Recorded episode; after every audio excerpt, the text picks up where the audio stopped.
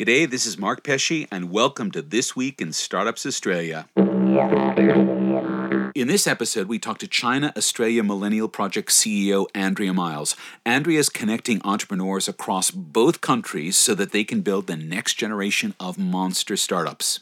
Then we'll speak to Slingshot CEO Karen Lawson, who offers some amazing insights about how to create an innovation culture in established and risk averse organizations undiscovered countries on this episode of This Week in Startups Australia. This Week in Startups Australia is proudly sponsored by Braintree, the easy all in one payment solution for your app or website. Getworm, the go to crowdsourcing site for startups, and Creative 3, Australia's largest conference for creative tech entrepreneurs and startups. During the winter break for this series of Twista, I actually decided to put myself on a holiday and got on a plane and went to Shanghai because I'd not been to China before. And what I saw in China blew my mind. I had heard that China was amazing, that it was dynamic, that Shanghai is the city of the future.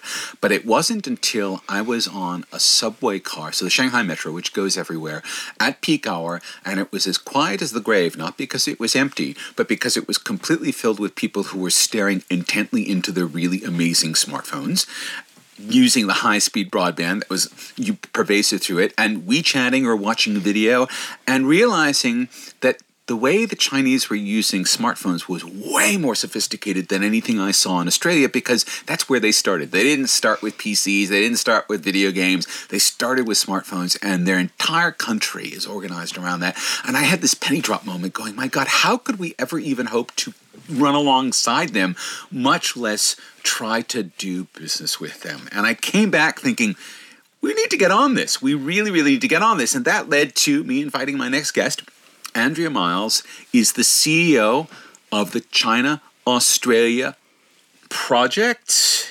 Millennial. That's Project. right. The China Australia Millennial Project or CAMP. And we're going to have a little conversation about what we need to do to get Australians up to speed on China. Welcome. 你好，马克，谢谢你来我们的这里。嗯，Oh, that was you speak very nice Mandarin.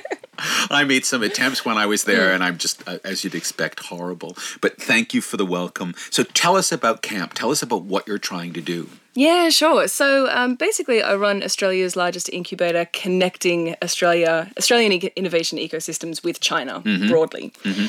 Um, the way that we do that is to focus on a millennial generation, so 18 to 35. Mm-hmm. Um, we put them into an incubation um, process whereby they co-create new businesses together. So someone from China and someone from Australia. Yep, correct. Yeah, so co-founders mm-hmm. um, both come from China and from Australia. Mm-hmm. Yep. So that's okay. It's it sounds really intriguing. Is it smooth or is it something that's a little rough because there's a lot of cultural differences? Or yeah. are there any cultural differences? Yeah.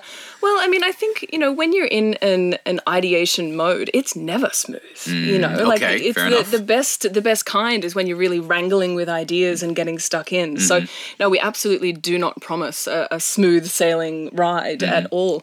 Um, so you know and it's it's a really interesting project in that uh, we bring together 150 people at a time. Mm. So, you know, the highs are very high, the lows are very low. There is no single experience that takes place.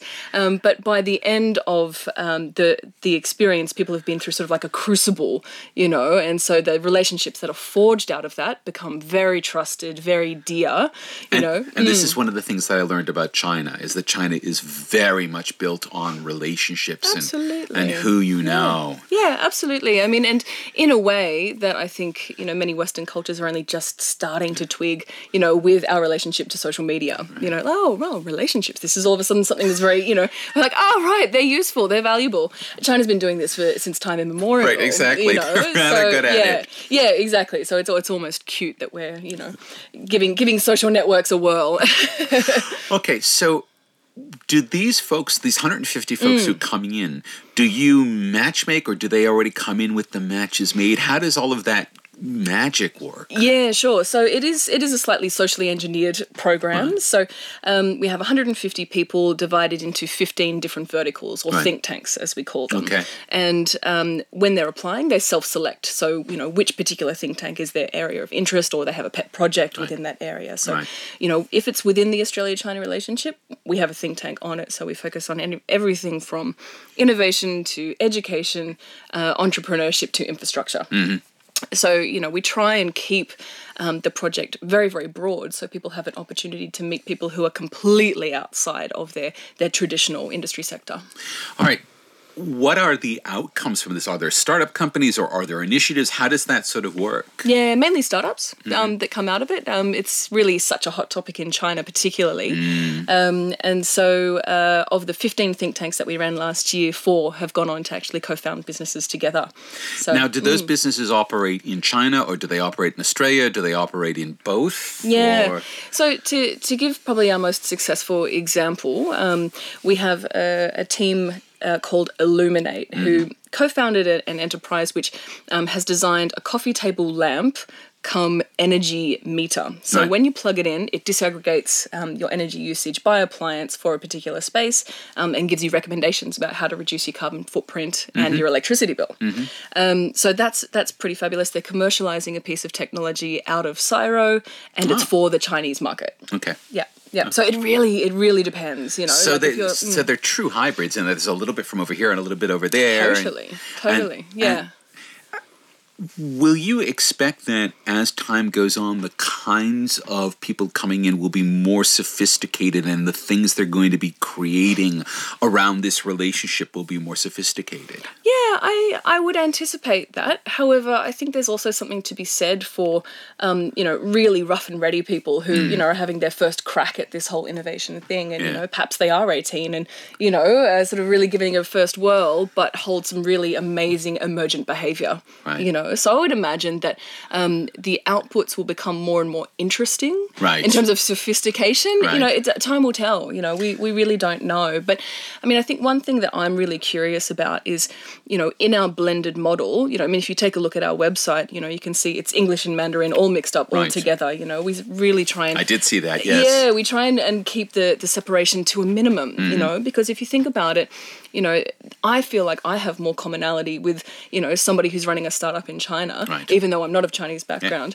than somebody in Coober Pedy who is Anglo, you know, like. I know, I totally get that because I mm. was in the WeWork space as, Oh, just cool. as it was opening up Yeah. in Shanghai, and I'm Yeah. talking to all these Chinese entrepreneurs, and there is that common language Totally, about yeah, you know yeah. how do you meet your targets, what is the, what is the problem you're solving, what are your pain Yeah. points, how do you scale your business? Yeah. I mean, it's, it's the same language, right? Yeah, yeah, definitely. So, you know, the, the kind of the thesis that I'm trying to crack is, you know, we, we constantly ask ourselves in the startup community, you know, who will be the next uh, Mark Zuckerberg or who will be the next Jack Ma? Right. Um, but what I want to investigate is what if a Mark Zuckerberg had have met a Jack Ma and it was today and they were 20 what would they create that's what we're that's that's the platform the biggest thing the world had ever seen, yeah, right? exactly. We're not talking unicorns. We're No. talking like megafauna unicorns. Yeah, You know, it's yeah, gonna yeah, be exactly. Yeah, Make yeah. a fun unicorn. I like that Yeah, one. yeah, exactly, exactly. That's the next Yeah, level. the 900 pound unicorn. yeah. And so, Who I doesn't mean- want one of those? But but but uh, it's interesting because part of what I learned around the landscape in China is that it's also difficult for businesses that have grown up in China often to move you know to become international businesses. And it's mm. and i remember seeing this quite often in america like american because the market's so big mm-hmm. and they can be mm-hmm. quite satisfied servicing the native market. And it's, Yeah. i think the same thing's true in china whereas in australia and particularly new zealand because we've covered those companies mm. they have no mm. choice. They have to go global from day one because the native market is never big enough for them to satisfy. Mm, so how do you see folks coming in saying oh well australia will be enough or oh china will be enough or is everyone coming in going we need to be global because we're starting globally Well, I mean, our our enterprise. So we are a social enterprise, but we're a B Corp. So Mm-hmm. you know, we're a for-profit social enterprise, um, meaning that each of those fifteen verticals that we focus on, we like to think that when we talk about innovation, we're also talking about social innovation. Mm-hmm. You know, I mean, you know, when you take a look at the big metrics of the world, and you know, climate change and water consumption and population, innovation actually got us into this mess. yes So when we think about what is innovation, how do we calculate innovation in the 21st century? Country. I think we need to do that in a really different way. So the, one of the commonalities between people in Australia and China is that the problems of the world are too big for one country to solve now. Even China. Even China. That's the thing, yeah, right? Yeah, yeah, even China. So, um, you know, there's, I guess it's sort of, I look at this like a, a, a amazing puzzle. Mm-hmm. You know, there's nothing that, um, uh, you know, China and Australia can't really do together if we find the right way to connect it. And I think the best way to do that is to forge trusted relationships. And I mean, you think about it, you know, some of that is the relationship, the economic relationship between China and Australia now is very much around consumption and, and Mm. the creation of carbon dioxide by the burning of coal. And and that was important for getting China up and running. But now that Mm. China's up and running and is making a massive pivot into renewables, Sure. we now need to think about how the the countries can work together around the place that China wants to be, and really the place that Australia wants to be. Absolutely. Yeah, yeah. All right, so I'm, I'm, I'm selling I'm selling your I'm, product. yeah, yeah, for that's right. I'm convinced. Sold. I'll take 10. All right, where do you find the folks to enter the program? Yeah. Um, well, when we talk about these 15 different verticals, you know, so say if we're looking at entrepreneurship, um, we basically fish where the fish are. So we take a look at the talent pools that might be interested in entrepreneurship. So, Right. Mm-hmm. you know, we're sitting here in Fishburners now. We'd obviously put that um, opportunity And, and this is how this is how I met you. Is you, you were That's giving a talk here at Fishburners. All right, so Yeah, that's right. That's right. So um, we take a look at the the individual ecosystems which surround any of those different verticals Yep. and think, right, so you know, could there be fantastic research scientists, you know, in the CSIRO, or um, and that also goes, you know, back over into China as well. Mm. So you know, the different, uh, you know, the uh, uh, Academy of Sciences in China, um, you know, Ministry of Commerce. We actually do get people from government being a part of this too, which is really interesting, both on both sides. Chinese and Australian. which It's not impossible to do. no, and it's a good thing, No. right? Because the more that everyone does with one another, Yep. it- I mean. I mean, comfort zones and possibilities just open up around that. Yeah. So, does the program take place in China or in Australia when they're doing the accelerator? I'm very glad you asked that. Um, it takes place in both. So, Of course. yeah, yeah. So we really try and be as bilateral as possible. Um, so when the program kicks off next year in March, we will bring all 150 people, converge them in Shanghai, two of them around the innovation ecosystem there. Mm. Good. Break people's brains as much as possible. You know, those pennies will drop. Yeah. Yeah. yeah, It's the most wonderful feeling. You know, you think, Oh, oh, very, right, very. Okay, now I think I get it. Whereas those messages don't really come back to us. You know, here in the West. I think. No, and okay, It's so nothing like but it. this is this is a good question. Why, you know, you're the right person to ask. I I came back going, why did I need to go here to get this? Is it just something about being on the ground? China is not closed anymore. We get so much information right. about China, and yet somehow it doesn't Yeah. seem to be hitting the mark. Yeah, I mean, I think there's there's a few sort of you know pushes and pulls there. You know, the the size of the Chinese market domestically is more than enough to satisfy anybody's you know level of attention span. Even Jack Ma. Um, Even even even somebody like Jack Ma. Um, but um, I think there's also you know a, a really um, big problem in Australia in terms of the media really underselling the opportunity that that China presents. You know, if we're still fixated on you know property investment and you know people buying up our farms and all that sort of crap, like you know we we are really being dragged kicking and screaming to the bank. You know, my personal uh, sentiment is that Australia will not transform towards an innovation led economy unless it hinges itself to China's innovation economy. You know, we're talking about a country which last year had a startup capital pool of 32 billion. Yeah. This year, 338 billion. I Crazy numbers. no, I. uh, The thing is, is everyone's got an accelerator. I saw, I saw the China accelerator folks. I saw these Oh, yep, folks, yep, and cool, you know, it's like, and but the thing is, I'm at a party in Shanghai, the closing party for this conference. I Mm-hmm. run into a friend of mine from San Francisco that I've known for 20 years because he's just come through the China accelerator. Yeah, it's like we're on the other side of the world, and yet somehow China has connected us again. Yeah, yeah. I think, I mean, if you want to meet with some of the best venture capitalists in the world, you'll go and hang out in Beijing. and you'll get a meeting with them in within a week. You know, it's just a completely different different environment there, Right. you know. And you know, if you've kind of pulled your socks up and and you know, taken your butt off to China, that it sort of says something about you, you know. Like it's, it's not well, for I, everyone. I came and I came back with a sense of I, I, both excitement and the opportunities, but I also came back with the sense that if we didn't, as Australians, didn't mm. get on top of that, mm. then we were going to get flattened by it. Not because the mm. Chinese mm. were trying to flatten us, but because it's blowing up. Yeah, and, no, completely. I and, mean, yeah. Yeah. So if you take a look at um, the size of the Chinese economy right now, and bearing in mind that it's growing at, at sort of three or four times the rate of the Australian economy. Yeah. Um, so the Chinese economy, uh, well, the Australian economy is 5% the size yeah. of the Chinese economy. Yeah. So it's sort of the same sort of relative relationship um, that Australia, the Australian economy has to, say, a country like Zambia or El Salvador. So, um, yeah, you, you, there's so silence being, from me over here because I'm just staring off into space at the wonder of that. But you're yeah, right. So, in terms of being flattened, yeah, yeah totally. Yeah. You know, so it's sort of, I mean, if you sort of think about it as you know the relationship of the rhinoceros and the bird on its back, yeah. you know, there's definitely cool stuff that you can do, but that bird cannot be a rhinoceros. Right. Can't be. It's it's a bit silly, and nor can that rhinoceros be the bird. Right. You know, so just think about what do we do great. You know, like, right. Yeah, we and can fly, and they can run into stuff. well, and we also have a nation of really, really smart people who are well educated, who are, in a very relative mm. sense, particularly, I mean, you know, Shanghai was cashed up, and that was another one of the, oh, the yeah. things that was amazing to me. But yeah, but, I feel know, like a backpacker when I walk through Shanghai, oh, like some slob. No, seriously, I yeah. was like, okay, I'm not, I am not up to this, yeah. right? Yeah, yeah, yeah. No, totally.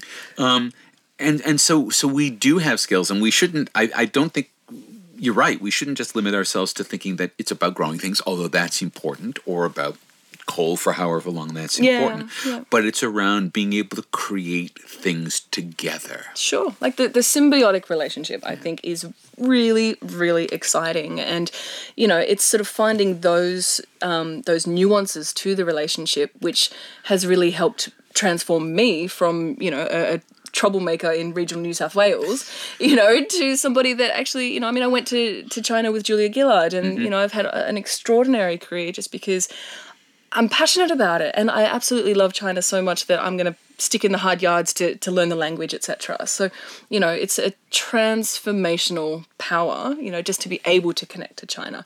Not everybody's going to be a weirdo and spend four years learning Chinese, of course, and you don't necessarily need to, but um, I think it's geez, it helps. Yeah, yeah, it certainly does. Yeah. I mean, the only people that I've ever heard say, oh, listen, you don't really need language are people who don't speak Chinese. you know? And there's, um, yeah, no, it's, I think the main thing is that it's seen as extraordinarily respectful, you know, that I've, I've really, you know, you, you really put yourself through, through hell and back going through Chinese language textbooks and da da da. Like it's, yeah, yeah. But it's, it's respectful. Yeah, it's respectful. And I think it's an acknowledgement that their culture has value. Oh God, yeah. I mean, it, I mean, again, it's it's rhinoceros and bird. You know, it's like you know, the culture has value. Yeah, yeah, it does. I mean, the steam engine, the printing press, like it's you know, but it's, stuff it, that's that's incredible. In some ways, that's the lesson that maybe needs to come oh, here totally. yeah. before we. Start. It's what we miss yeah yeah no it's true i mean i, I think there, there's a reimagining of the the anglo-australian ego that needs to take place in the 21st century for us to really understand you know we're a bird we're not a rhino you know maybe perhaps when our our parents generation or their parents generation you know the australian economy was the largest in the region and you know we sort of felt like we had some sort of exceptionalism about ourselves but you know, I think now we really need to understand that, you know, collaboration is is absolutely the only way that we're going to have a value proposition in the 21st century. Andrea Miles, thank you very much for being on This Week in Startups Australia. It's a pleasure.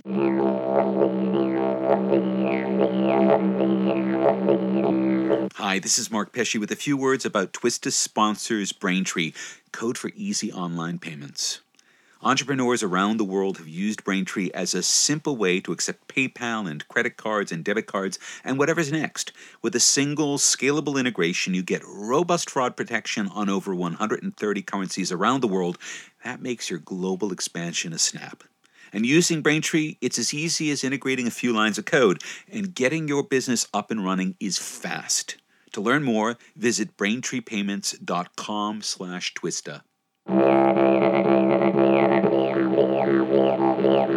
Recently, I was invited up to Newcastle to spend an afternoon working with a whole bunch of very bright faced young entrepreneurs who just were starting out on their journey.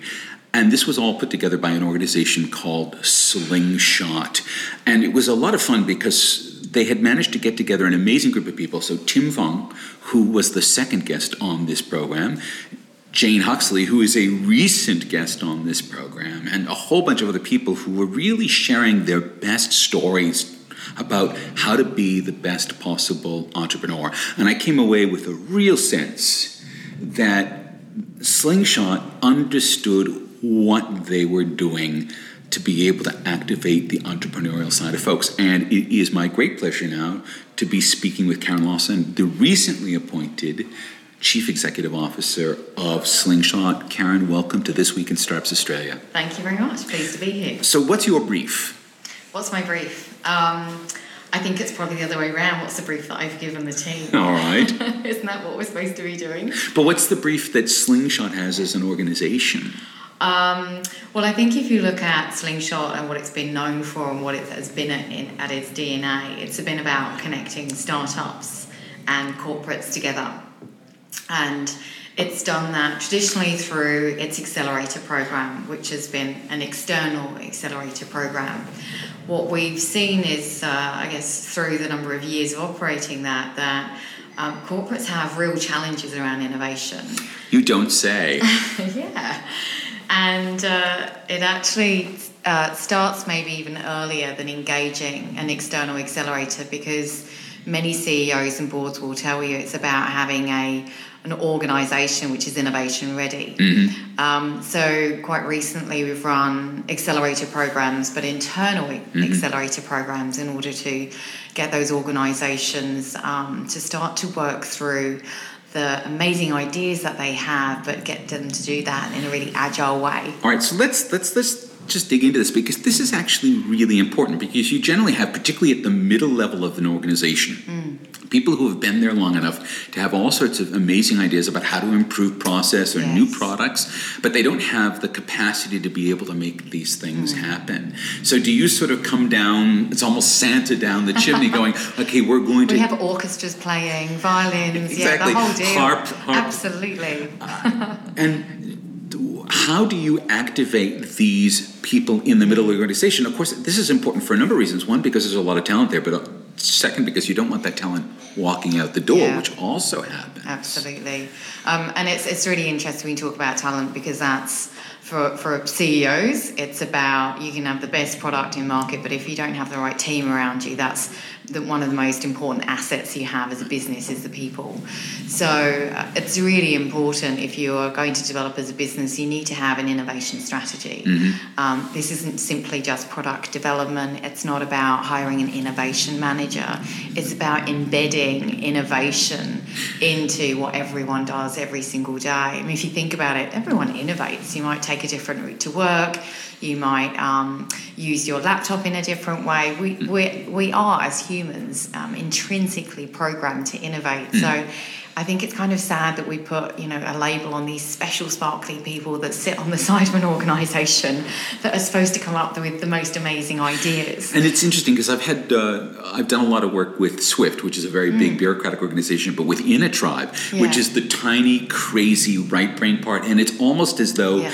the entire burden for innovation sits with this group of 20 people mm. that they have to be the weird thinkers yeah. because the rest of the organization has decided that's not what they do. Yeah, you normally find them in a, in a corner of a room, back, rocking backwards and forwards in a chair. From time to time. we see them a lot. We're like, really, we're here to help you. exactly. so it's um, but the, the internal accelerator is that uh, I guess it's one of the steps towards becoming innovation ready, and that is the fact that you know there are there are so many people across an organisation, particularly in large corporates, that do have great ideas. Often the one percenters, mm. they often call them, mm-hmm. um, but haven't been trained in the agile methodologies of how to get from an idea into impact. So the idea to impact is really important, and to do that in a really um, fast way and there's methodology and tools for doing that. Mm-hmm. And that's what we teach startups.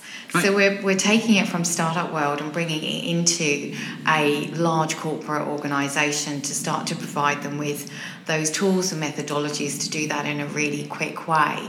Um, and that's quite different from maybe hiring a large consulting firm that will bring you know lots of theories right. um, and maybe a slightly different approach. So we're um, we're pretty hardcore. We ask those individuals that go through the internal accelerator that um, you know this is something which we ask for their focus and their dedication, and they need to be.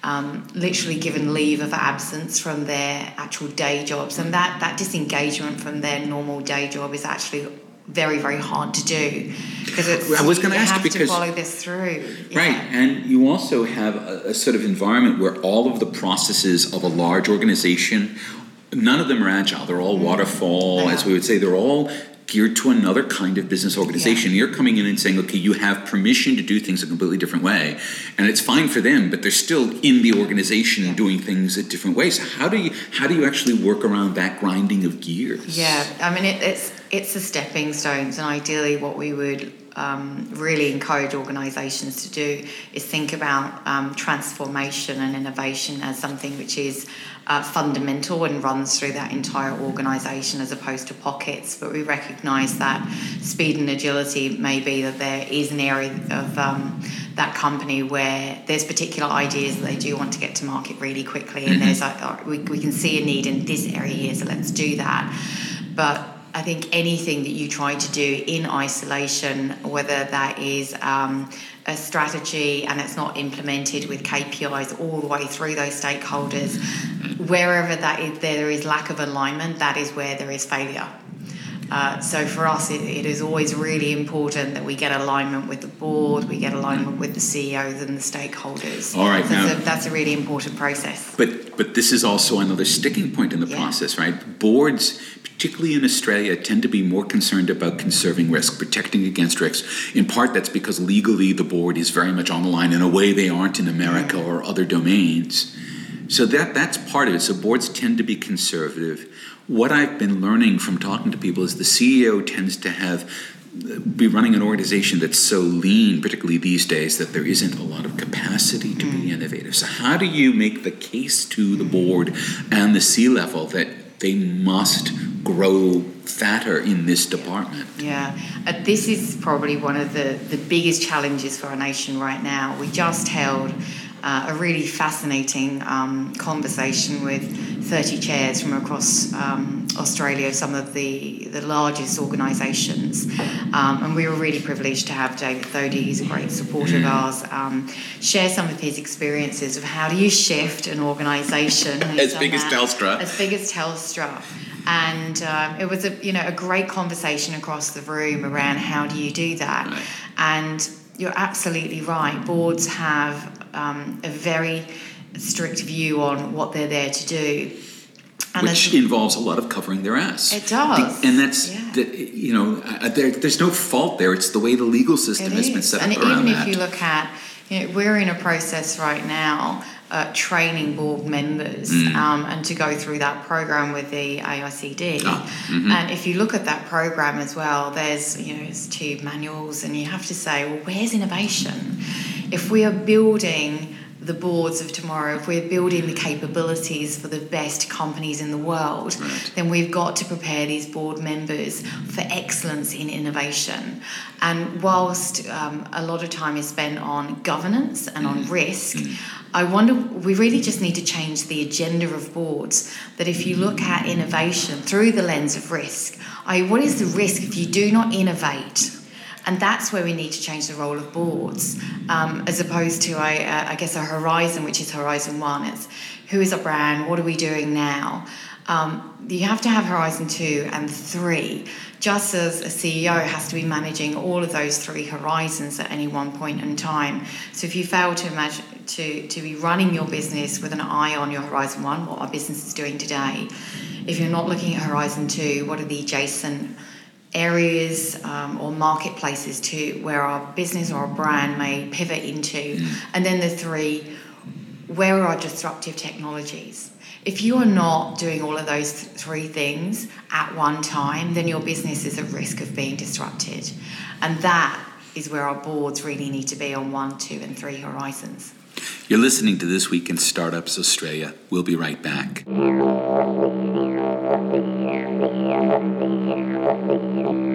Hi, this is Mark with a few words about Twista sponsors GetWorm, the go to crowdsourcing site for startups. Startups need early adopters, and GetWorm believes early adopters should be rewarded. So come and join a growing community of early adopters on GetWorm and get exclusive offers from the latest startups all around the world. The early bird gets the worm at getworm.com.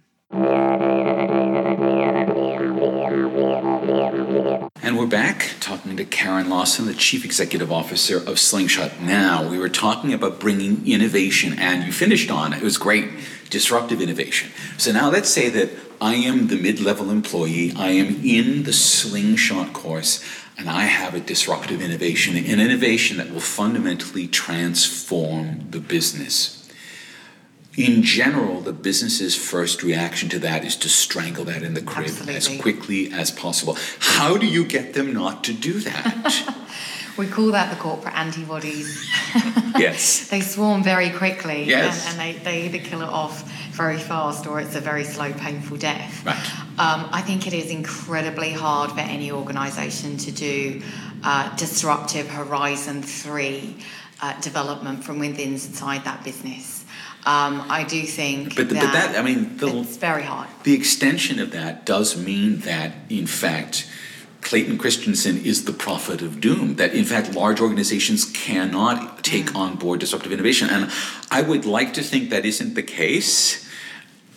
Uh, How, and uh, I mean, this is a question I don't even quite know how to formulate. How do we get it into the head, not so much of the CEO, because I know he doesn't want to lose his job, Yeah. but to make it clear to the board that disruptive innovation, that the board has to have their eyes open around that. How do you, how do we make them cross that chasm? It's got to be alignment. So you've got to have, you know, it's got to be in who you hire, who you fire, who you reward, the things you celebrate. Um, these are the things of success. Um, so protectionist measures Right. um, are not things that are awarded. and it's you know it's it's very it's flippant and it's easy to say, but when you're inside that organisation and you've been hired to do a role. And as I said, you know, you want innovation to be part of the culture, what everyone does every single day. Uh, that's when it truly is most successful. Um, but the reality is, those um, those transformational um, ideas are very, very hard inside an organisation because once you you're inside that business, um, you can see improvements to what you're doing. It's like the, the moment we're all on holiday and then we go, oh, yeah, okay, I've got that idea. You need that space and sometimes that distance to ideate. We all have those moments where we're so entrenched in um, working on the business that we're not able to kind of step back and think, well, if we had the time to ideate and have that kind of 20% of time back, what would we be do, do differently? And I think that is why we see such enormous shifts happening outside um, companies, and now the speed and scale of disruption is just phenomenal. Where we talked about the, the, you know the shift of collaborative consumption businesses with you know no assets whatsoever. But the ability to scale so rapidly and globally, the rise of social. We've even seen, you know, very recently the Pokemon in just Yeah. a few days. Yeah. Absolutely incredible. So if you're sitting there at the helm of a huge empire, um, I think that's quite scary if you don't have methodologies and different um, approaches to how you start to tackle those outside ideas, which are not stifled by the organisation, which is why the external accelerators are so key. Okay, so we have the external accelerator being, I guess, the irritant that's going to make the pearl out of the organization. And now, so you have you have this idea that you can do the entrepreneurship, but now the other thing that Slingshot does is connect startups with businesses so that they can be connected to this flow of ideas. Could you talk right. about that? Yeah, I mean, it's, it's an incredibly powerful model when you think about it. You have these two enormous forces within our economy corporations, Right. And then you have what is now a, a, a really fast growing agile startup community. And I think the growth of this now, as millennials are changing their view on education and what the future of their work might look like, and the barriers to even starting a business change, um, the growth of that economy is going to be, I believe, accelerate um, exponentially. Well, so I mean, just two, if you just yeah. look at what's going on in Australia over the last oh, two yeah. years, you can see an exponential growth. Absolutely. Absolutely. So with these two amazing market forces, but the real beauty of what we do is what is somebody's strength is someone's weakness. So the corporates have the scale, they have the resources, they have the customer base. Right. But often they don't have the agility or the ideas mm. or even the risk or appetite for failure. On the flip side, right. you have these rule breakers, risk takers, agile thinkers um, that can pivot very, very close to the customer, don't have any of the traditional, uh, I guess, gateways or stakeholder buy in that maybe some of these. And um, process. Absolutely. So the thing that they lack is not necessarily being first to market because uh, it's not always about being first to market, it's about who scales first and who scales fastest. So bringing these two together actually means we can create extraordinary outcomes. Mm-hmm. Um, so taking someone who has yeah. the kernel of the process, but then someone who has the scale. Absolutely, yeah. And so we see that time and time again. So even the, if you like, the matching process of the ideas from a startup and then you know those ideas or those businesses could land in not just one area of that corporate but maybe could be changed or molded or fit in maybe four or five or six or seven different departments. So where do you start and where do you land? So this brings up a question: Do you function as a matchmaker in this? Do you sort of go, okay, here's all the capacities of the startups, here's the needs of these mm-hmm. firms, and then if that's the case, how do you assess the needs of those companies so that you yeah. can match them with startups? Because yeah. startups, you can look at it and go, okay. It does this really well, but how do you know that business X needs that? Yeah.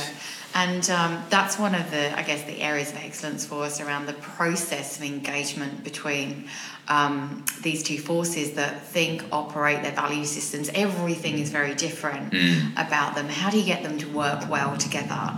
Um, because they both come into it with uh, different different motivators uh, and different languages and different um, uh, different objectives to, to some degree. Um, and that process and the model of engagement and how we do that is something that we've built over time. Mm-hmm. So not only do we do this for the startups that come through the accelerator program, but the other really important blend is to bring in the scale ups. So these are more mature businesses as well, which can provide those corporates with the ability that once we've gone through an accelerator program, um, there are tangible commercial outcomes, mm-hmm. which that CEO can go back to the boardroom and say, within months, we've been able to really make a significant difference to this organization. Mm-hmm. Whereas the startups um, are still in the process of building those businesses and still got a, a runway to growth. So the blend of those two actually also requires um, a great amount of skill and negotiation and really what is forming partnerships and understanding, as you said, where do they land? Where do they land? And also, where is that corporate on their propensity for disruption? And this is, you know, do you know in advance, or is this something that they have to get married to find out sort of how much they'll be able to handle it yeah. when the baby comes around? Yeah, uh, do you know every every corporate, every stakeholder is completely different. Some um, some come in with a really open view of let's just let's just do this and mm. see what happens, which is fantastic. Mm. Which is also why we we really like to run uh, these programs over multiple years because you see the learning processes the organisation understand. Right. Um, I call it an ROI, which is a return on involvement for the corporate. Oh, I like that. That's really nice. Yeah.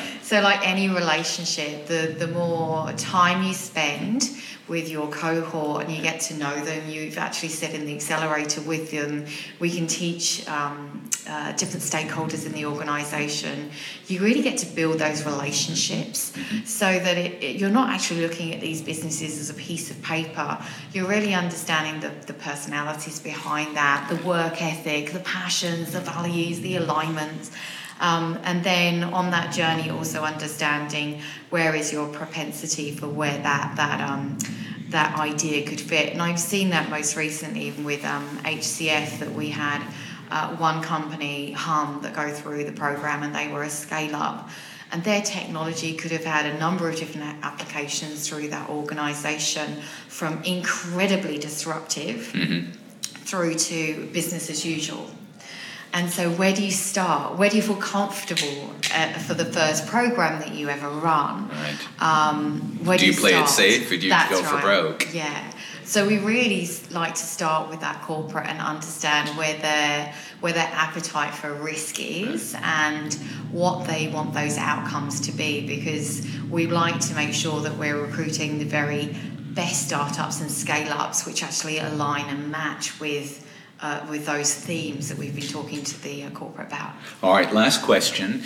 If I have a startup Mm-hmm. and this sounds like the best thing since sliced bread, how do I get into Slingshot?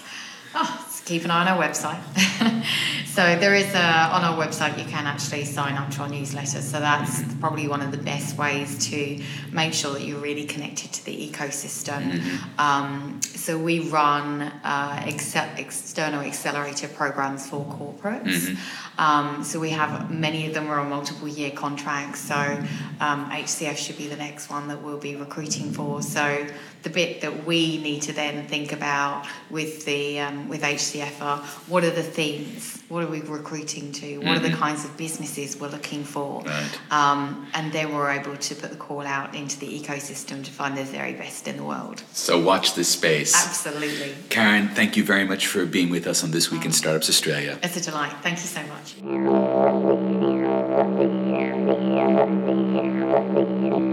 Hi, this is Mark Pesce.